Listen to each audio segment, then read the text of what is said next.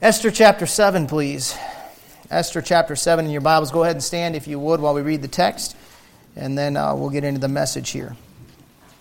Esther chapter 7, verse number 1. So the king and Haman came to, came to banquet with Esther the queen. And the king said again unto Esther on the second day at the banquet of wine, What is thy petition, Queen Esther? And it shall be granted thee. And what is thy request? And it shall be performed even to the half the kingdom. Then Esther the queen answered and said, If I have found favor in thy sight, O king, and if it please the king, let my life be given me at my petition, and my people at my request. For we are sold, I and my people, to be destroyed, to be slain, and to perish. But if we had been sold for bondmen and bondwomen, I had held my tongue, although the enemy could not countervail the king's damage. Then the king Ahasuerus answered and said unto Esther the queen, Who is he, and where is he that dost presumed in his heart to do so. And Esther said, The adversary and enemy is this wicked Haman. Then Haman was afraid before the king and the queen. And the king, arising from the banquet of wine in his wrath, went into the palace garden. And Haman stood up to make request for his life to Esther the queen. For he saw that there was evil determined against him by the king. Then the king returned out of the palace garden unto the place of the banquet of wine, and Haman was fallen upon the bed whereon Esther was. Then said the king, Will he force the queen also before me in my house? As the word went out of the king's mouth, they covered Haman's face. And Harbona, one of the chamberlains, said before the king, Behold also the gallows fifty cubits high, which Haman had made for Mordecai, who has spoken good for the king, standeth in the house of Haman. Then the king said, Hang him thereon. So they hanged Haman on the gallows that they had prepared, that he had prepared for Mordecai. Then was the king's wrath pacified. Let's pray. Father, we love you this morning. We ask you now to speak to our hearts as we get into your word. Give us the message you have for us. We ask in Jesus Christ's name. Amen. All right, you can be seated. I got looking at this story and thinking about this piece of the story. I find it very, very intriguing to me how that the thing ends up the way that you and I would expect it to end up if God was just, right? You got a wicked man torturing a, a, a, young girl for no good reason because he has this, this hatred for Mordecai and it really his issues with Mordecai, and because of his pride, he's kind of like getting after Mordecai, and he disregards the, the fallout for his actions or all of the innocent people that are going to be affected because of his wicked position that he has with the king and his wicked motives, and, and all this stuff is going on, and you got an innocent girl caught in the middle of it all, and we've gone over this quite a bit, so we don't have to reiterate the whole thing, but she has not been living a very easy life. Up to this point, you see the fear in her. I mean, the fear that goes back to the point where it was, you know, hey, listen, you need to go in and make this petition to the king. And she's like, if I go in there, you, you realize I might perish. And her uncle has to say, listen, take your chance and go in there because don't think that you're going to escape just because you're in the palace. I mean, this girl has got a ton of pressure on her. She has had a very rough life. She's lost her parents. Then she loses her life to crazy circumstances of a wicked, domineering king that's taking over, that has taken over her whole nation that's in judgment. You think about the whole setting for Esther and just imagine what it would be like to be in her shoes. What I want to talk to you about this morning is the end of the Lord. Now, that's not like it sounds. The end of the Lord. I want us to take away from this something that'll help us just stick it out and be faithful when things are not going our way. Because the majority of your life, the majority of the Christian life, the majority of the lives of the people you study as you watch the Bible and you look at the Bible, the vast majority of their life is not the peaks and the highlights that we see in the stories that we read. Do you ever run and look, try to look up the dates and figure out how long it was from this great story about Elijah till he had his next great story? And realize that throughout your Bible, you get the highlights of a lot of things, but there's a long period in between there of just frustration, depression, discouragement, disillusionment. Like, man, my life is not working out and serving God has not benefited me personally. It's actually gone against me. Serving God has actually put me in a bad position because of who I am as a Christian. I'm in a worse spot than I would have been if I was just like everybody else in the world. You've got to realize that you have an enemy. You signed up for something when you said, I want to serve Jesus Christ. You not only signed up for Him in a relationship with Him and Him to lead you and to follow Him in your life, right? Sir. It's shocking to me how many times when I lead somebody to Jesus Christ and they clearly understand the gospel, what they'll say after they trust Christ as their Savior is they'll say, Lord, please walk with me through this life. Or something to that effect. I'm talking about adults that get saved. I mean, people that are up in their 30s, 40s, 50s when they get saved. You know what they realize? They realize, listen, I want God. I, am I'm, I'm sick of this world. I'm sick of all the ups and downs. I'm sick of all the, the sadness and the heartbreak and the frustration of life in a sinful world. I want God. I'm signing up to have somebody guide me through this life, somebody help me through this life. That's their desire. And so when you sign up to walk with God, let me tell you what's going to happen. You're going to get the attention of an adversary like Haman. Haman's name actually means turmoil, has to do with confusion. Now, the Bible tells us that God is not the author of. Ever been confused? Ever felt like ever since I started really trying to serve the Lord, actually things got worse, not better? You know what you got to remember in that moment? You haven't seen the end of the Lord yet. You've only seen the beginning. One thing I've noticed, even, and it even is true in the ministry, but oftentimes in the Christian life, when somebody first gets saved, there's a ton of success. When somebody first gets right with Jesus Christ after they've been backslidden for a while and they get back in church, God gives them some initial success. A lot of guys, when they first start out in the ministry, when God's really called them and God's really doing something, there will be like first fruits, like an initial success. And it's like, man, God does this because you get all excited and you think the greatest thing I ever did is serve the Lord. The most wonderful thing that ever happened to me was to ask Jesus Christ to save me or to get right with my Savior and give Him my life and begin to start trying to serve Him with with my life, the most wonderful thing I ever did is step out in faith and obey God and plant a church and see this thing get going. And man, there's a period of three, four, five, six, seven, maybe even 10 years of like what seems to be blessing and success. And like this was a great decision. And it almost always happens in, in marriages, we call it the honeymoon period, right? For the first little while, and that could be anywhere from a week to a couple years for some people. There's the honeymoon period.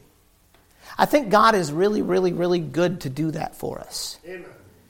Because if God didn't give me some initial success for, I think, the first five or six years of this ministry, it was like, man, we're going to be record setters, you know. If God didn't do that, I don't think I would have had the character or the experience or the knowledge that God can do it and the understanding in my relationship with Him and the faith built to actually believe that He's going to do it later. I think I would have quit during some of those long interms if God hadn't given me some initial success. Here, God does the same thing for Esther. He gives her some initial success. I mean, she's the one that gets picked out of all the women. And she's in the palace now. She's the queen, she's the replacement.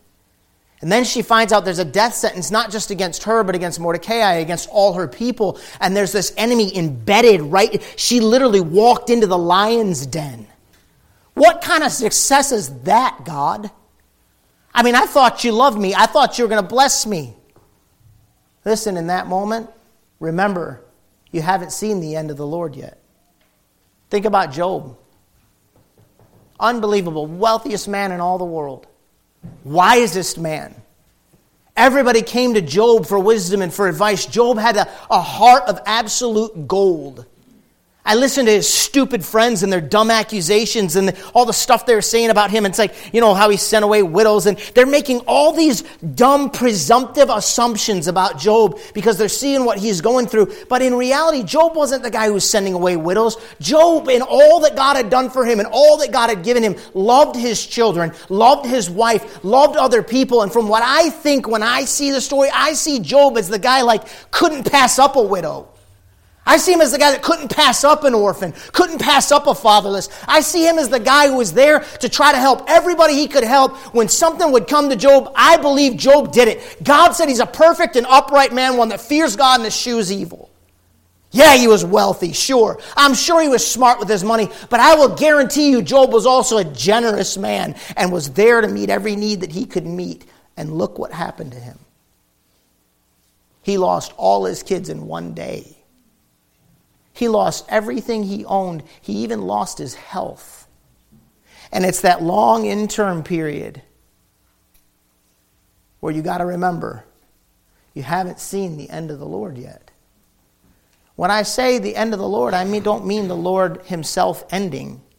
I'm getting that phrase from your Bible. What it means is the end of what God is going to do with this situation. Let me show you. Go to James chapter number 5. James chapter number 5.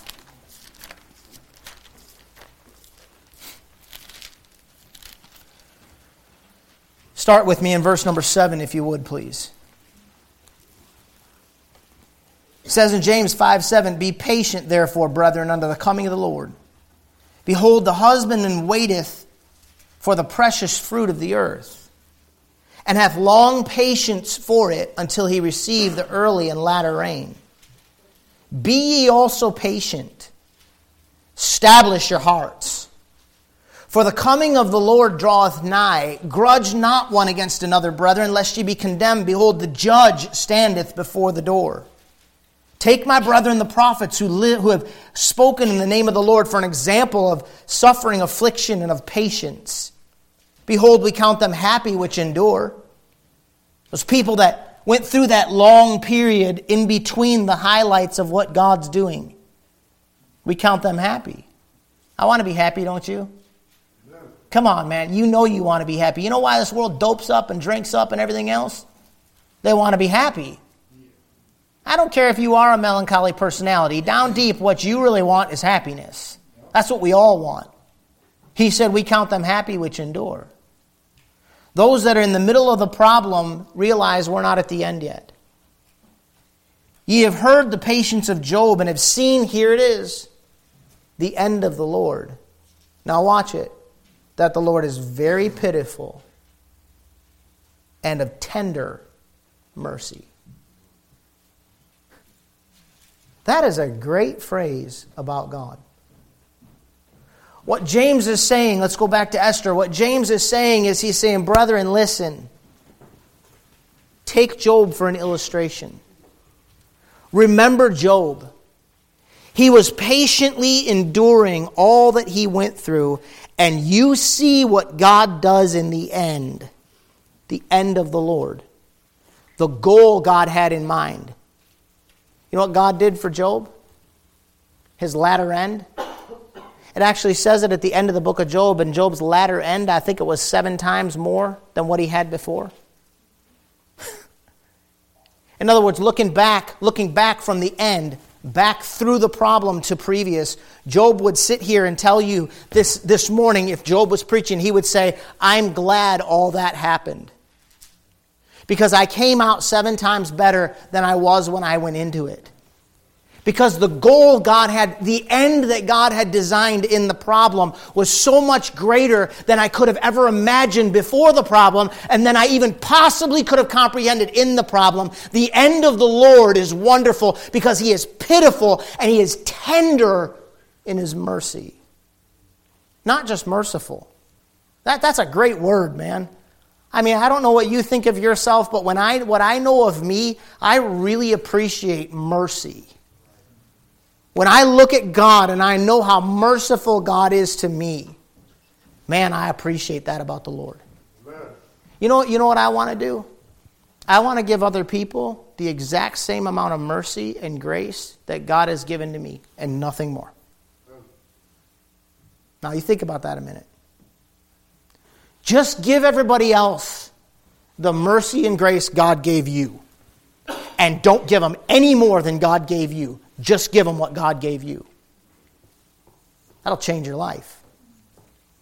The end of the Lord is an amazing thing. And when you look at this passage and what God was doing, there is no way that you and I could have ever premeditated. There's no way Mordecai or Esther could have laid this thing out. There's no way a human being could have strategized the battle with the enemy and somebody trying to serve the Lord and somebody doing right and somebody else doing right and innocent bystanders all around and God Almighty orchestrating that whole thing with this Gentile king and this wicked Haman and him embedded there with the king. And just like that, with, I mean, promoted to number two position in all of the kingdom. Powerful man. There's no way Esther could have done or brought out of that whole situation what the end of the Lord was, what his design was. She couldn't have done it. But the unseen hand of God, like we've been preaching about, was working the whole time behind the scenes and brings this thing out in the end as only God could do. Now, here's the point we're making, and we'll look at my. I got three points for you this morning, and we'll go. I don't think God's done. I don't think He's done with you. I don't think He's done with me. I don't think God's done with this ministry. So, what we need to consider this morning is what do we do? What should we be? What are we going to come up against to stop us from seeing the end of the Lord? Look at the first thing in the passage. You'll notice the petition that Esther makes. In verse number one, the king and Haman come to the banquet and with Esther the queen. And the king says, said again unto Esther on the second day at the banquet of wine, What is thy petition, Queen Esther? And it shall be granted thee. And what is thy request? And it shall be performed even to half the kingdom. Then Esther the queen answered and said, Watch her position. If I have found favor in thy sight, O king and if it please the king, let my life be given at my petition, and my people at my request. You know what I find interesting about her petition? It's humble. There was no assumption on Esther's part that the king owed her anything. What did God say about Job that was so amazing? In all this, Job sinned not nor charged God foolishly. You realize that our petitions are off when we start looking at God saying, Why would you do this? That doesn't make sense. That's not fair. How did I deserve this? I didn't deserve any of this. This isn't fair. That's all charging God, saying it's, it's, it's as if to say, even though we won't come right out and say it, it's as if to say, God, you're not doing right by me. I'm trying to serve you, and my life is not working out like I thought it was going to. My circumstances are not what I wanted. And when I signed up to serve you, I expected something more. And at first, you might have showed me some blessings, but look where I'm at now. It's a lack of humility, but not Esther. Esther didn't walk in there saying, Hey, I'm the queen. I wasn't like all them other girls. I didn't make a bunch of demands. She came in there and said, King, if I have found favor in your sight, you want to know what I want from God? I'm telling you what I want bad from God. I want to find favor in His sight. I want to be able to say, like David, the Lord liked me. One of my, one of my favorite verses in all the Bible. He liked me to make me king. Wait a minute, David, explain that to us. Is it because as a young man you were so faithful to do right? Is it because of the lion and the bear? Is it because of Goliath? Is it because you wouldn't lift up your sword against Saul? Is it because of your character? David's explanation for why God made him king was as simple as God liked me. That's all he said. What he's saying is, I cannot tell you that I deserve it. When David looked at himself, he saw a murdering adulterer.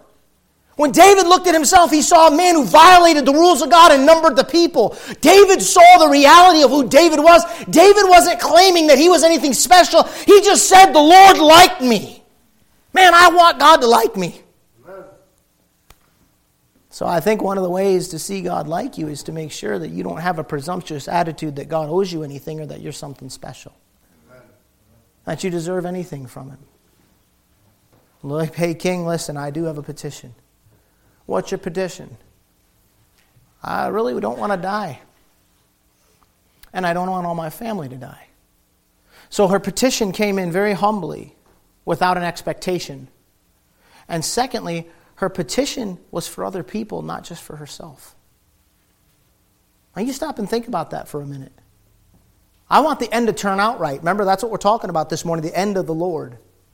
Can I tell you, if you have you in mind all the time and that's your number one concern, you can be guaranteed the end is not going to be the end God's looking for in your life. Right. No one of us is as important as we feel like we are. Right. Do you realize every last person here this morning is replaceable? Now, I'm not saying that I don't care. I'm not saying that to talk down to you. I'm not saying that there's not a great void in our lives when somebody's gone. One of the hardest parts about pastoring, one of the most difficult things, is you really do get to love people, especially a small church like this that's slow growing. We really get to know everybody. And this is literally like an extended family for us. When somebody leaves, it does hurt. Do you understand that? When somebody leaves, it does greatly affect us. When somebody leaves, even our house when we're home, even among us as a family, it's like takes the wind out of our sails. I'm saying that because I want you to understand the point that I'm making when I say something as harsh as no one person is irreplaceable. Not even the pastor we're not as important as we think we are. Didn't Mordecai tell her earlier, if you don't step up, God will bring deliverance from somewhere else? Sure. You see, in the economy of God, we're really just these. We're not even. We're not even the size of an ant running around on a tiny little dirt ball kicked off in the back of some galaxy somewhere. Heaven is my throne, and the earth is my footstool. Now, you think about that a minute. That's a wild thing. We're not that important. So I think what gets God's attention is when we look at ourselves as God, if I have some favor with you, can you use me for them? Now, if your life is wired that way, God's going to do something with your life. That's the problem with this generation that's all about self promotion. It's the problem with the whole inter- internet mentality because there's no connection there, eyeball to eyeball, with the individual. There's no getting to know this person and actually sacrificing to minister to him. Actually, having to work on my faults and my failures and put those down so that I can be what I need to be to help you out, to be a blessing to you. The internet will promote you really fast and get you recognized really quick and turn you into a Haman. But that ain't what God's looking for. God's looking for an Esther. If you want Haman's end, because the end of the Lord worked in Haman's life, if you want that end of the Lord, then fine. Be all about you. Be all about your promotion. Think it's all about you. Make sure your petitions when you go to God are always about what you want. Do you think God knows what you want? Yes, sir. You think God knows what you need? Yes, sir. Do you know God's given me a lot of my wants? Never when I was obsessed with it or asking about it or really wanted it. A lot of my wants came after the fact, and I was like, oh, I forgot I wanted that. But whenever my petitions were all about Mike, the end of God wasn't working in my life. It was Haman's end, not Esther's. Esther makes this request and she says, Listen, I don't want to die and I don't want my people to die. This is my request. She says, Listen, what I want you to do is take my favor. God, are, are you hearing my prayer? God, am I in? Am I clean? Am I doing right? I've confessed up. Is there a connection between me and you? God, hey, is it fresh with us? I am going through a good time in my life. My relationship is fresh. I, I have your ear. Okay, God, if you got favor for me, then would you give it, give it to somebody else? God, if you're listening, then, then, then I'm asking you to help Ramona. Amen. God, if you're listening, God, if you and I are close, if I found favor in your sight, then my petition is for Grandma Ferguson. God, are you listening? If I found favor in your sight, then I'm praying for the, the lost loved ones of people in my church. God, I'm praying for the young people that that wicked Haman not get in their mind and drag them away from God.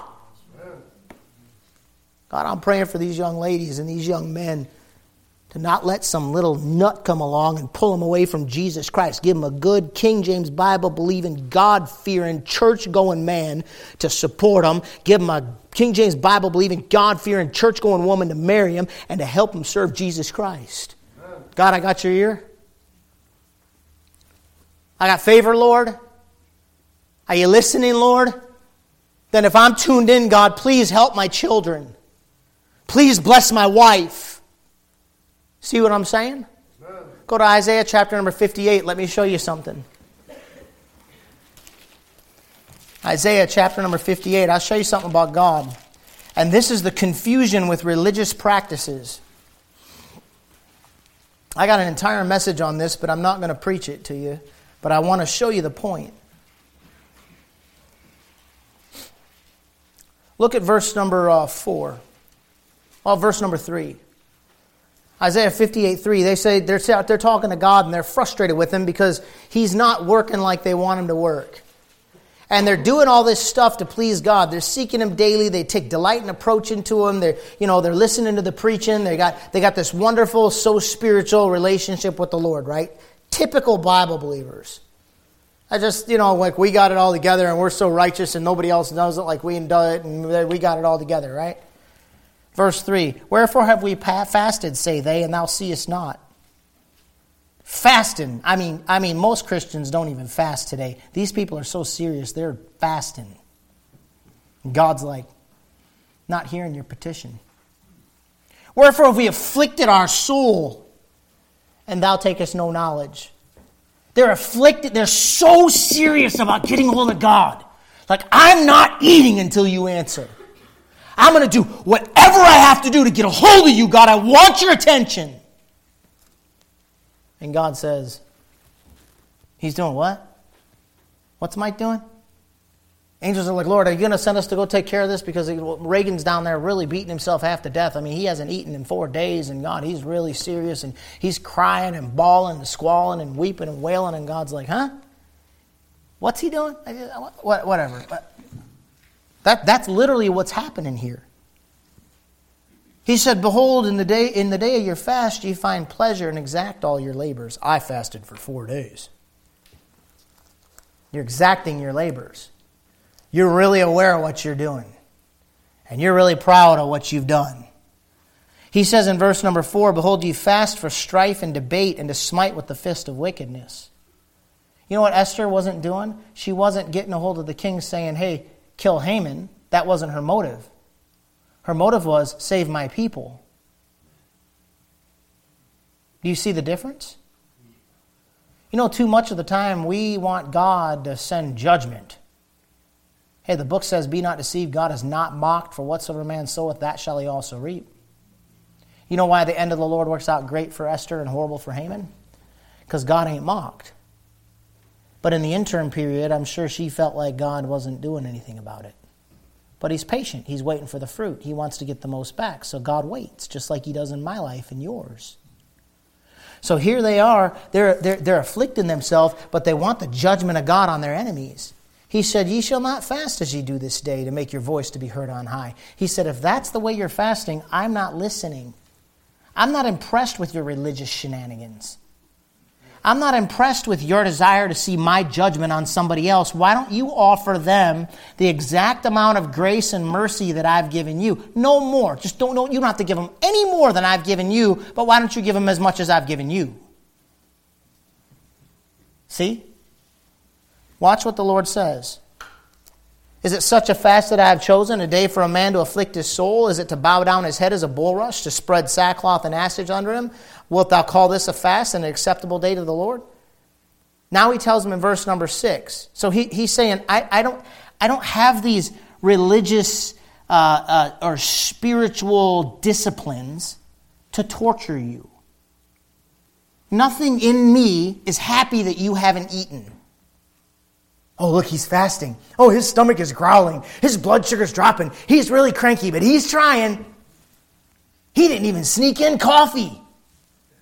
He's like, nothing about me wants to watch you writhe in pain and go through, I have to go to church. That God's like, is that what I'm looking for? That's not what I'm looking for. We have to tithe.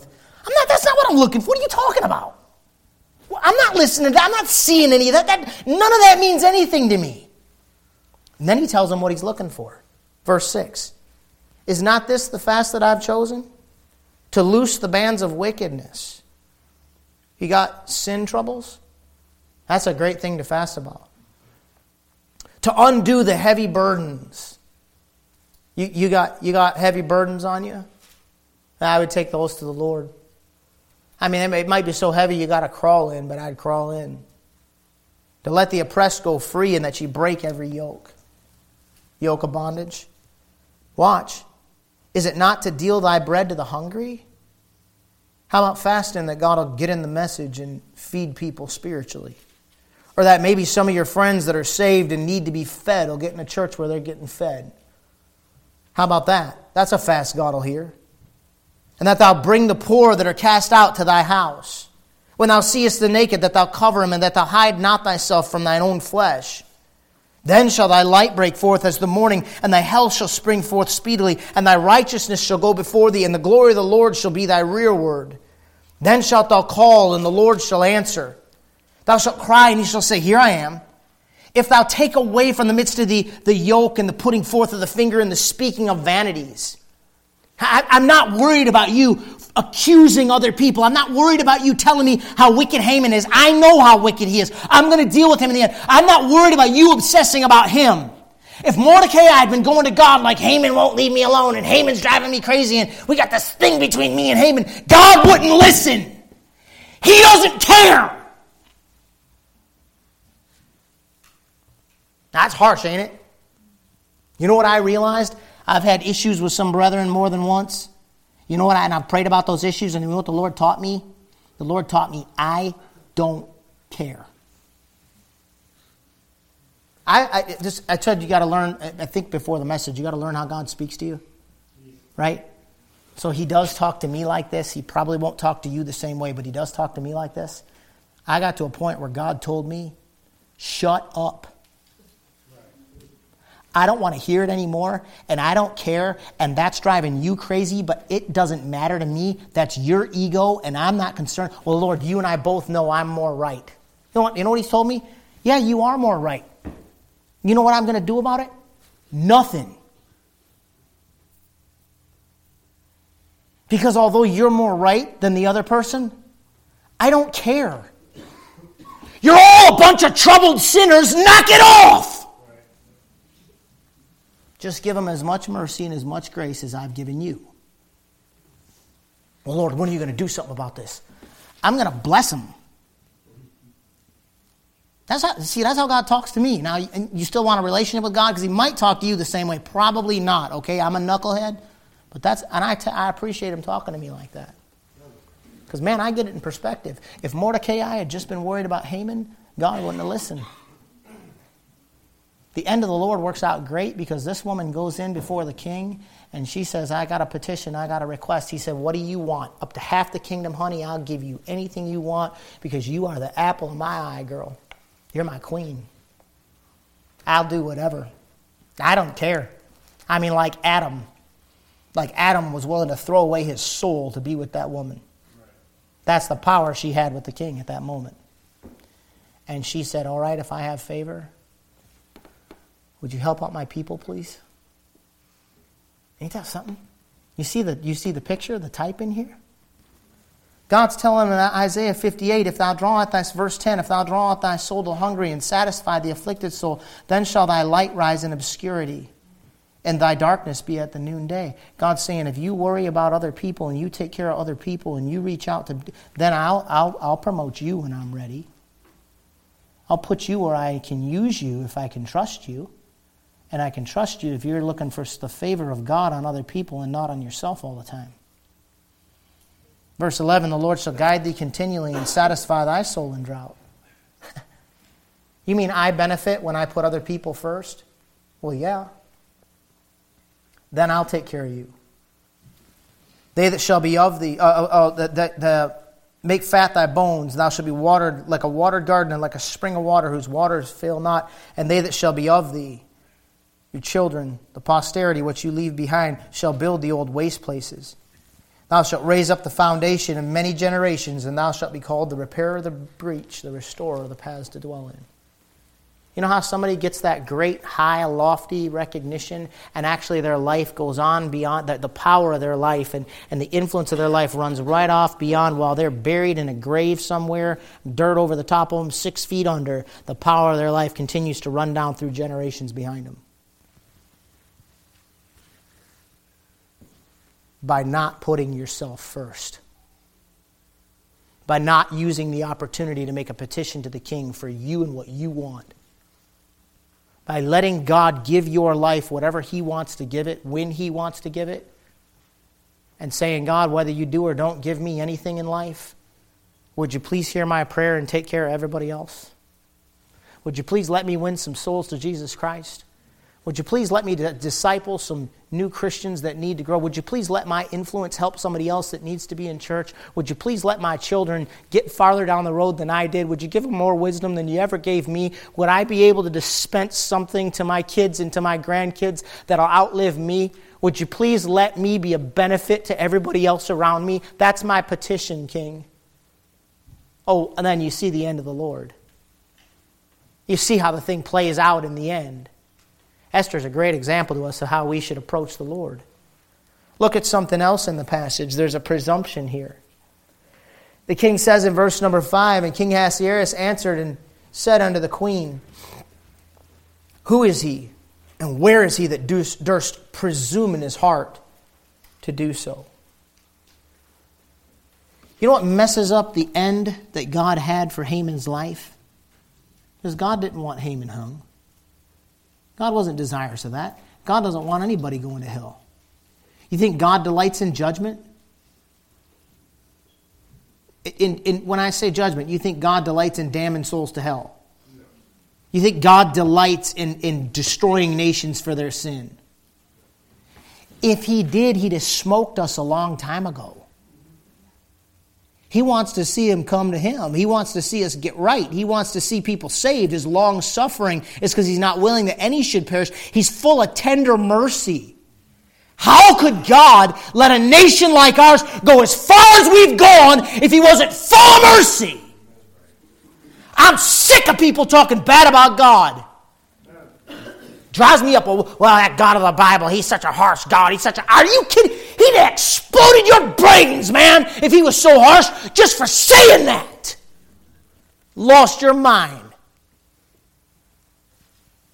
God didn't want to wreck Haman.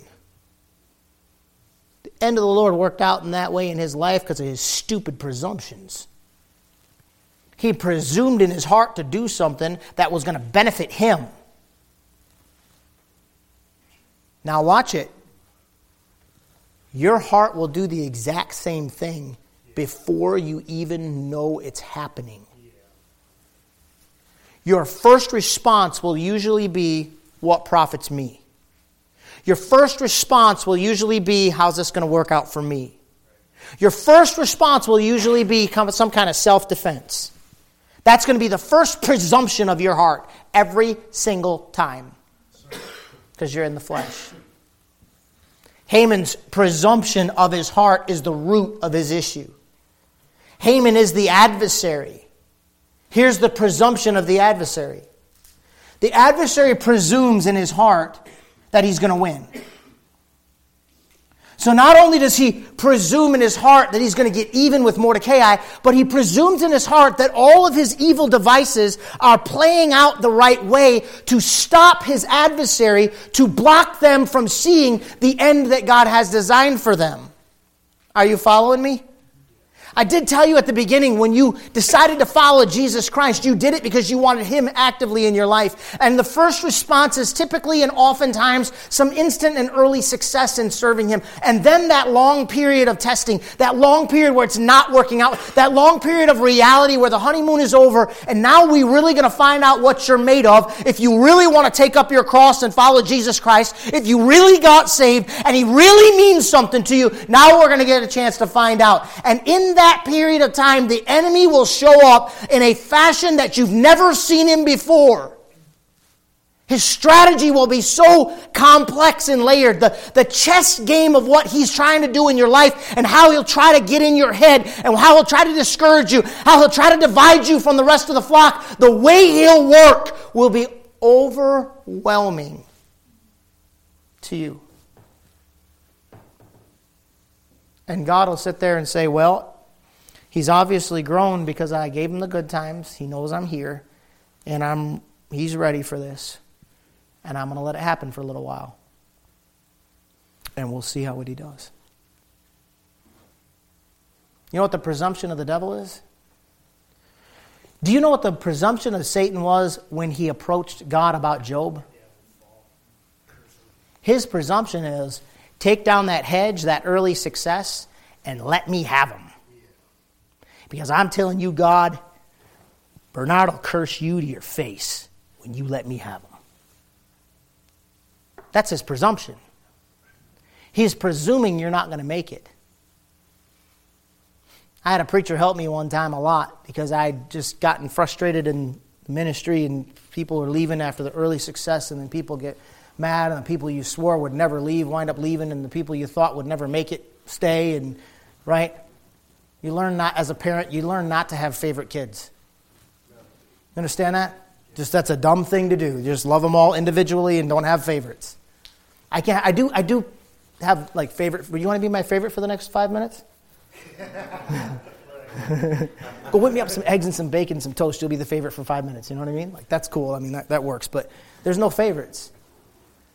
And, and I just got kind of I, I got to a point where it was almost like when people come or people get saved, it's like they're just going to leave. Do you know what that is? That's a presumption in my heart. That is the influence of a demonic spirit discouraging you because the devil always assumes you aren't going to make it. God let me at him. And I'm telling you, once you stop the blessings and you let me start working on them, I'll get him to quit. That's the presumption of the enemy. That's why the preacher said you want to you know, poke the devil in the eye or something like that and I think, I think what he said, if I'm remembering correctly, is give God glory. Thank God for what you're dealing with. Why? Because the devil's assuming you're not going to make it. Haman was sure he was going to win. Haman had no idea the queen was a Jew. Right. Remember, she didn't tell her people.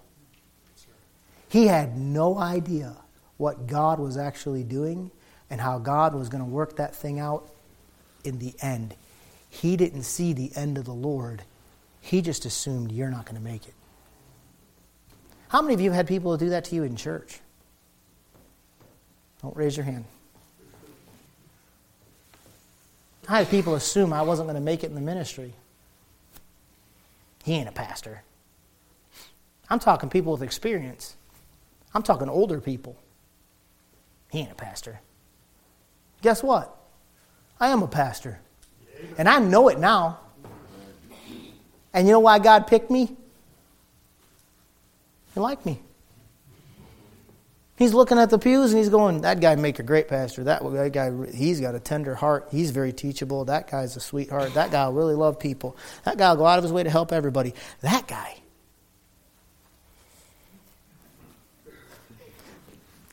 I, I like him. Because my strength is made perfect in weakness, and if I make him a pastor, then everybody's going to know I did it and not him. See how that works? Ain't that weird? That's what Paul said. The base things, the weak things, the things that are despised, the things that are not. Don't you ever let somebody point at you and say, You're not going to make it. Ah, I knew that. I knew how it was going to work out. I knew something was wrong with you. hey, Haman, Hey, Lucifer, he knows what he's doing, and he'll get me through. Amen. And I'm just going to do right because it's right to do, and I'll let him work it out in the end. Because the end of God's always right. Haman assumed and presumed in his heart that it was going to work and that he was going to get to destroy all these people, but there was also a, a presumption of Esther and Mordecai. You know what their presumption was? Do you remember? Who knows if thou art coming to the kingdom for such a time as this? Who knows what God's going to do? You know what my presumption is this morning, and I want my presumption to always be? Who knows what God's going to do? I've, I've quit forecasting. I used to look at all the, the finances. I used to look at the attendance. And, like, if we keep growing like we've grown, then in five years we'll have this, in 10 years we'll have that. Well, parking lot will be done, and the addition will be done, blah, blah, blah, blah. We'll have paid off by this time. And that, goals are great. I'm a goal setter. I'll always be a goal setter. I, I, I analyze the things that are important to me, and I strategize, and that's just how I'm wired. But let me just tell you something from my heart. I have given up thinking that I'm going to lay it all out and know the timing on it all and how it's going to work and what's going to happen. Right. But I will tell you this much God ain't done. And I'm just presuming, I'm just presuming, I'm just, I'm just making an assumption that God's going to keep doing something. And you want to know that gets me through sometimes when God ain't doing much. Why? Who knows? Maybe I've come to the kingdom for such a time as this. We preach a lot against the culture we're in, and that is necessary. You, you got to understand that. A lot of times people don't understand that. Why do you preach so much against contemporary churches, or why do you preach so much against. It, it's necessary. God raises up men in generations for that purpose to call the stuff out, even if it means you get in trouble, or people don't like you, or people think you're being an idiot, or they think you're arrogant, or they think you know what. That's part of the job. But listen, I'm not here to attack the world around us. I think it's kind of cool that we get to be here now. I think it's kind of cool that I get to be a pastor in this day and in this age with the madness going on in the world around me. I think it's pretty awesome. Who knows? Maybe God has me here at this time because God's going to do something. And I want to be the guy he does it with. Which leads me to my last point, and we'll go. You got not only the petition she made, but the presumption of the heart, and then the preservation of the queen. Where does her preservation come from? Because you know she's on the chopping block, right? She's asking for my life to be given to me. She's saying, I'm going to die, and so are all my people. We're all going to die.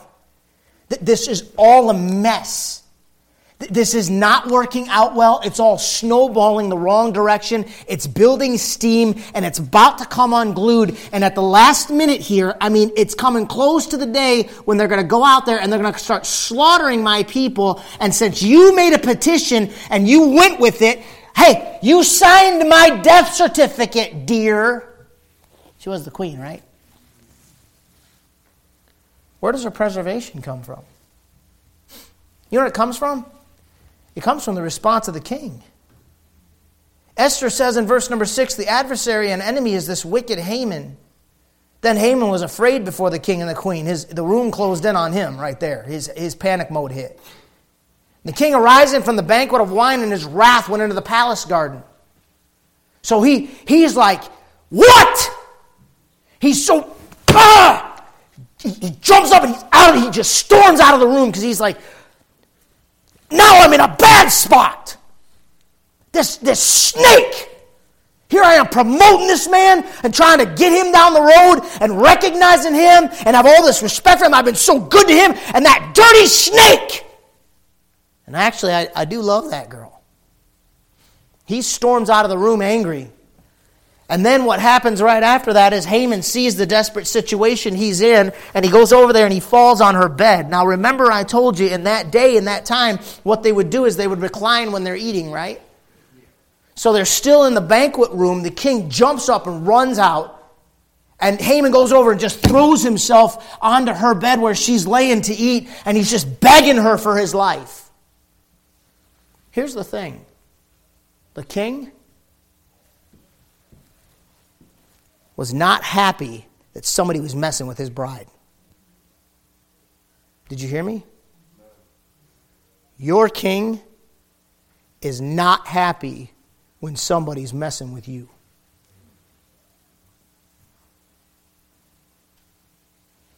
You have an adversary? His name is Lucifer. He's got principalities and powers that work against you. Your flesh also works against you. He's, he's a tender mercy. He remembers our frame that we are but dust. God's mercy is showed you when your problems are the flesh. We are very hard on fleshly stuff. That's religion. That's Isaiah 58 in the early part. We're all about, you know, cleaning the flesh up and doing right by the flesh. But God's merciful towards the flesh. He understands the weakness of it. He understands the, the propensity in your heart to, to, to put yourself first. He gets it. But you know what He doesn't have mercy for?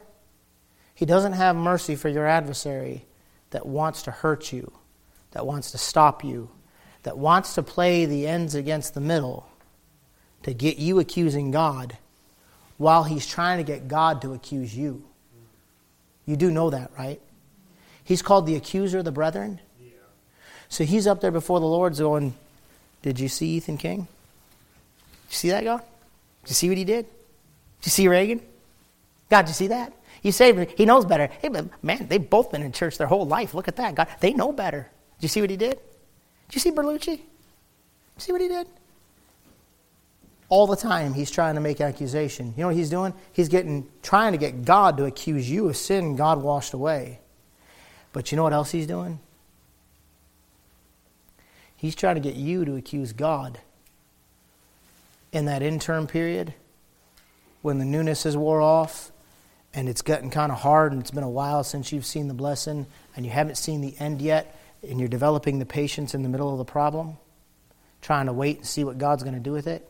He tries to get you to accuse God. He plays the ends against the middle. That's good preaching. So, what you got here is something that's got to be bigger than you preserving you. And you know what that is? It's your king. When you mess with his wife, he will kill you. You understand that, right? Simple enough. There's really not a lot to say about it. It, it don't matter. He knows all about her faults. He knows all about her faults, but he loves her. And he finds out somebody's trying to set her up and wreck her, and it infuriates him because he's pitiful and full of tender mercy. She goes to him with this request, and man, she did it the right way, boy. She didn't jump the gun. She didn't rush it. She waits till the last minute. She sees through the prayer and fasting time. She gets an opportunity to present it to him. She doesn't present it right away. She's patient. She's holding back. She's waiting until the time is exactly right. And then she puts her petition to him, and her petition had the right reasons for it. And the presumption is I'm asking him because he's going to take care of it. And the preservation comes because the king does care about her. The preservation of the king comes by his judgment, his wrath. The king returns from the palace garden in verse 8 into the banquet of wine, and Haman's fallen on the bed before Esther, right? And the king makes a false assumption, which your king never does. But he's like, oh, now he's trying to rape her? Okay. And his anger is so obvious and it's at such a point that his guys just put the hood over his head. That's why, you know, you see the old Western movies and all the way up into modern times, they always put a hood over the head when they hang somebody. They get that from the Bible. They put a hood over his head, they cover his head, and they take him out and they hang him on the gallows that he had designed for Mordecai. Ain't that a trip? Ain't that wild? The whole story at the end of verse number 10, it ends so beautifully. Excuse me for being so morbid in what I think is beautiful, but I think that's beautiful. Hey, listen to me. There's just a streak in me that has a protective nature that, that, that, that just feels like it's a wonderful thing when predators die. I'm sorry. When wicked people that want to just destroy the lives of those that are trying to do right get cut off. I think it's a beautiful ending. And there he was designing those gallows for a good man like Mordecai, and he winds up hanging on them himself. And there's no way possible somebody in the weak position of Mordecai or the weak position of Esther could have ever put Haman, Haman on those gallows. But in the end of the Lord's design, Haman's on the gallows, and Esther and Mordecai are preserved. You know where your preservation comes from? The king the end of the Lord. So here's the conclusion to the message Esther and Mordecai hadn't really done anything. It's not going to be a big dramatic conclusion. They haven't really done anything. There's been nothing special taking place by Esther and Mordecai. All they did is they got on the right road and they stayed on the right road, no matter what life threw at them. And the right road always leads out at the right place. But guess what? It takes a while to get there sometimes. So you got to stay on the right road. And if you'll stay on the right road, you'll see what the end of the Lord is. You can't work out the details of your life. Life will bring you details you never thought it would bring. Life can change in an instant. You can't control any of it. You just keep doing right, and you let the end of the Lord be what it's supposed to be. And in the end, in the end, you're seven times better than you were before. Now, I can't tell you how it works. I can just tell you that it works. So stay on the right road and wait for the end of the Lord. Let's go ahead and stand to our feet this morning with our heads bowed and our eyes closed.